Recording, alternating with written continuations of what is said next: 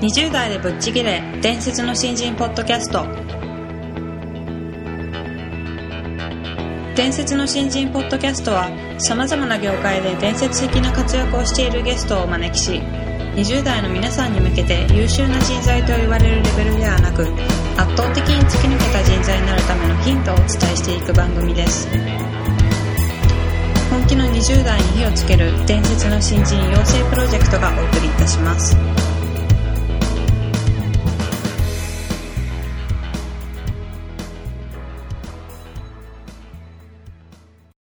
皆さんこんにちは。20代でぶっちぎれ伝説の新人ポッドキャストへようこそ。ナビゲーターの戸谷香奈です。伝説の新人養成プロジェクト小宮です。よろしくお願いします。よろしくお願いします、えー本日からですね GMO アドパートナーズの高橋慎太郎さんを、はい。えーゲストとしてお迎えしております、ということであの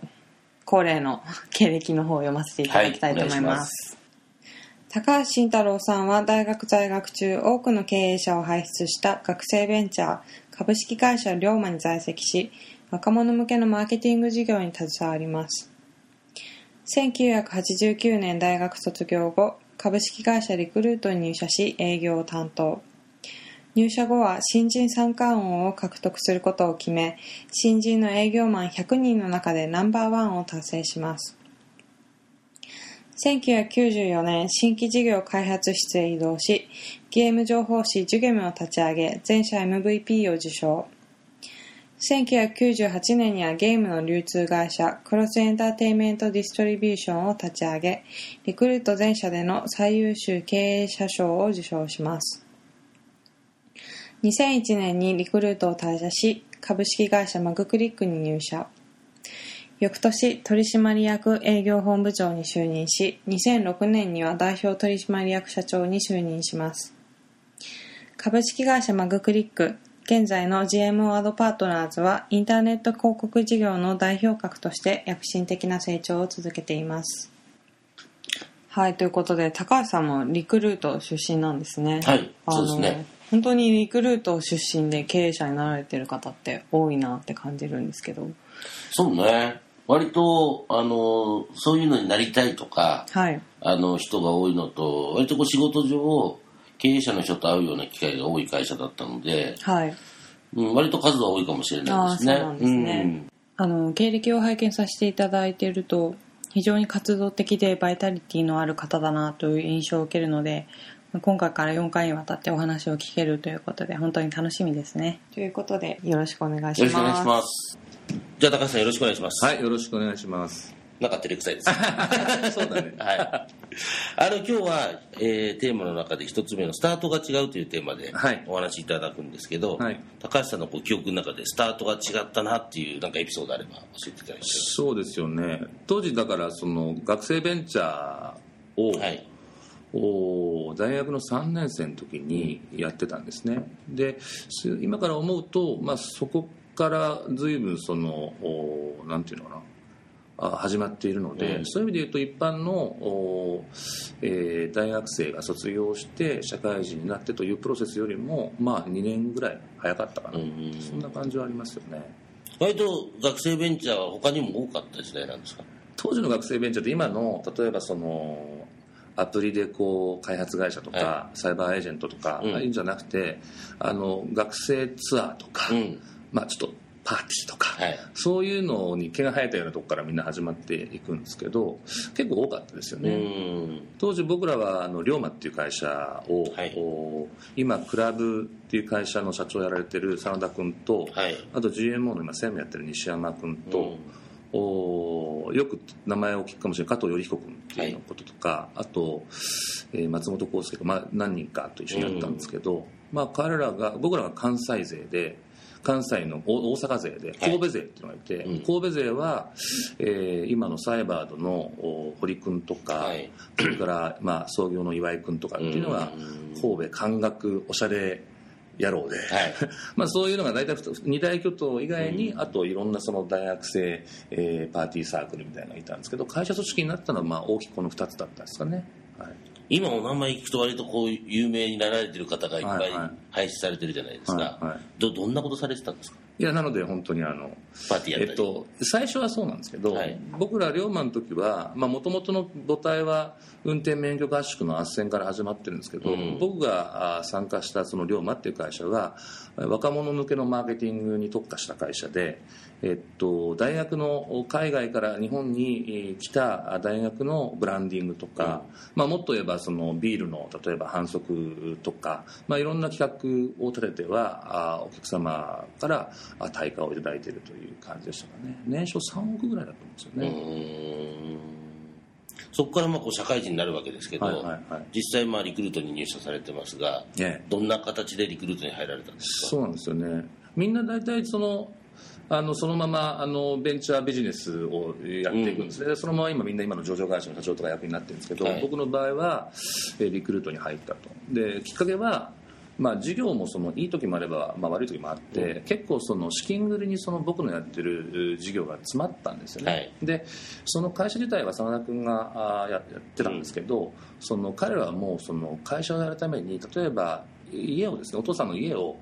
を担保に、えー借金をするんですよね。うん。親父の家なのに 担保に借金するのかとかですね。で当然学校も辞めてるし、うん。で僕は大学生だったんです。ね役員だった大学生でそこまでできるのかと自分にと、うん。でこのままベンチャーでこいつらと一緒にやってきて確かに楽しいしやれるかもしれないけど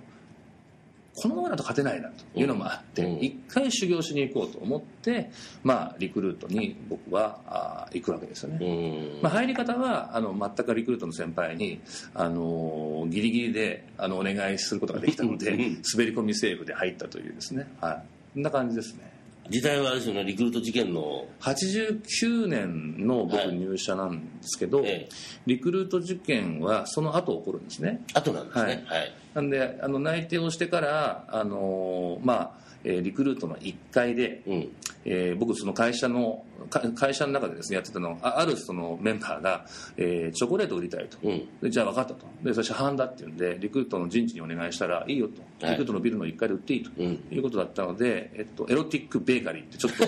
エロいチョコレートなんですけど、はい。それをリクルートの1階でおおらかな会社ですよね。売らせていただいてそしたら急に2月の何日か忘れましたけど館内放送で、はい。えー江添博正会長があ逮捕されましたっていうのが流れて、はい。で、えー、死んだろ我々もうもう帰ってもらっていいからって 帰ったっていうですね。そのその後だからあのお平成元年に僕ら入るんですけど、うん。要するに事件入社と言われている、はい。僕は組なんだと。そんな感じですかね。うーん。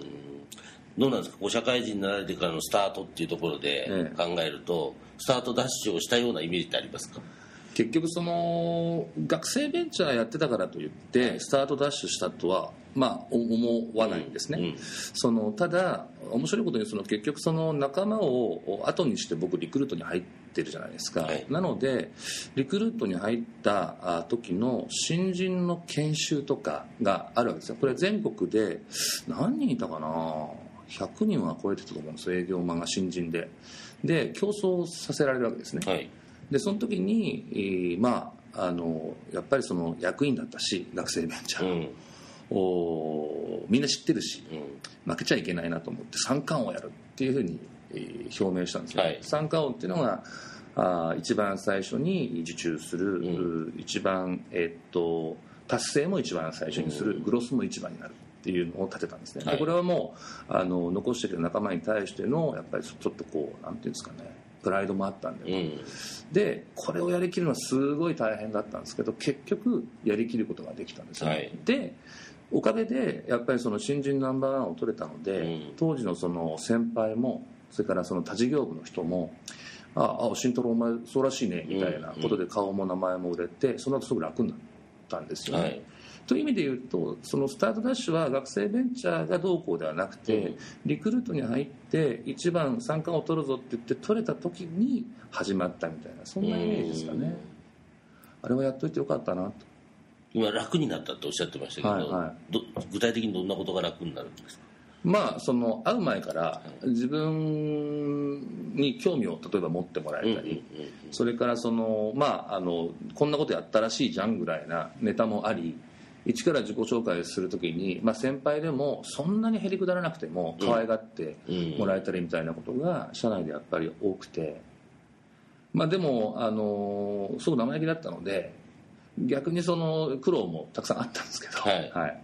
まあ、僕は本当に自分がメンバーだったら嫌だなって 思うんですけど、はいみんないい先輩なんですけど、能力にばらつきがあるじゃないですか、はい。そうするとあれ？と思うような先輩でも先輩として立て立てていかなきゃいけないし、組織で一緒に動くとなるとその人がいるからこそまとまったりえー仕事があ進んだりすることがあるんですね、でも若いんでこいつ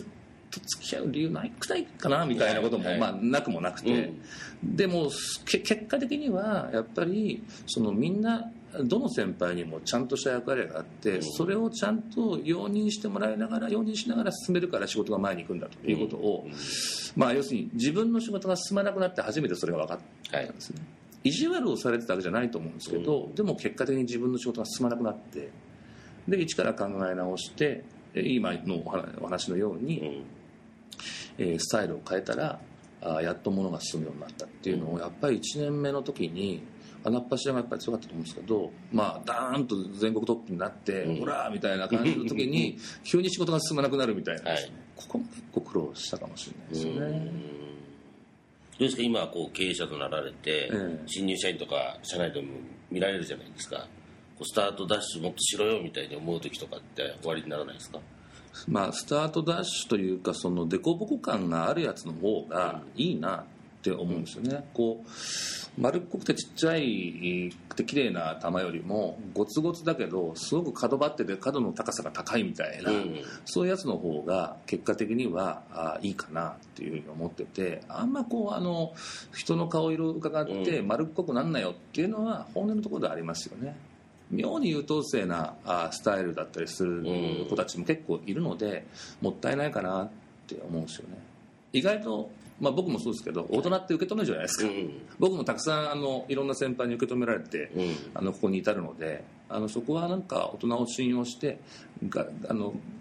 ガチガチのままというかあの角張ったままもうちょっと頑張ってみるみたいな感じがいいんじゃないかなっていうふうに思いますね、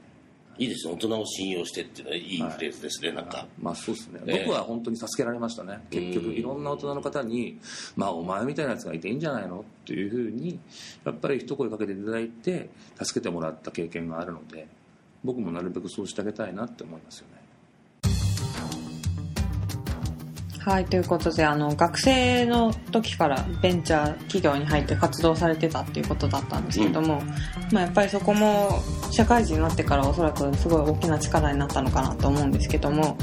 あの、それだけではなくて入ってからきちんとこう、三冠王を取るんだっていう目標を持って、うあの、活動したのはすごい、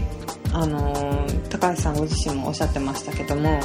そのことで顔が広く知られるようになったしすごく仕事をする上でスムーズだったっておっしゃってたのは、まあまさにあの見本となるようなスタートダッシュだなっていう印象を受けたんですけども、ん特にその時代のリクルートって、はい。多分毎年あの800人とか1000人とかはい。いう数で新卒が入ってた時代なんでですすよよね。はい。なので、ね、その中での全部一番とかね。はあのー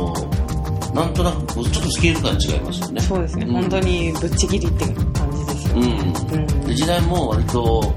おそらくですけど世の中的にはバブルなので、はい。結構イケイケどんどんではい。あの激しく売れる人も多かったんじゃないかなと思うんですよね。うん。じゃあなかなか競争が厳ししい中で。うん激しかったと思いますよ。だからそれだけにこう特に目立ったんだろうなそうでしょうね、うん。うん。ということであの次回のお話も非常に楽しみですそうですね。はい、うんということで、えー今回は高橋さんのスタートが違うというお話を伺ってきましたけれどもはい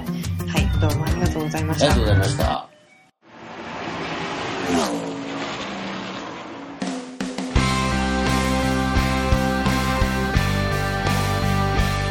本日のトークはいかがでしたでしょうか？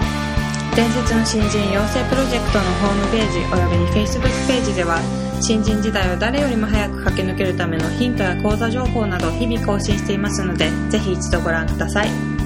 検索キーワードは伝説の新人です。また集英社より出版されている伝説の新人20代でチャンスをつかみ突き抜ける人の10の違いでは20代のうちから身につけておくべき習慣について分かりやすく解説しています。ぜひ皆さんも突き抜けるための思考や行動習慣を新人時代の今にこそ自分のものにしていってください。この番組は伝説の新人養成プロジェクトの提供でお送りしました。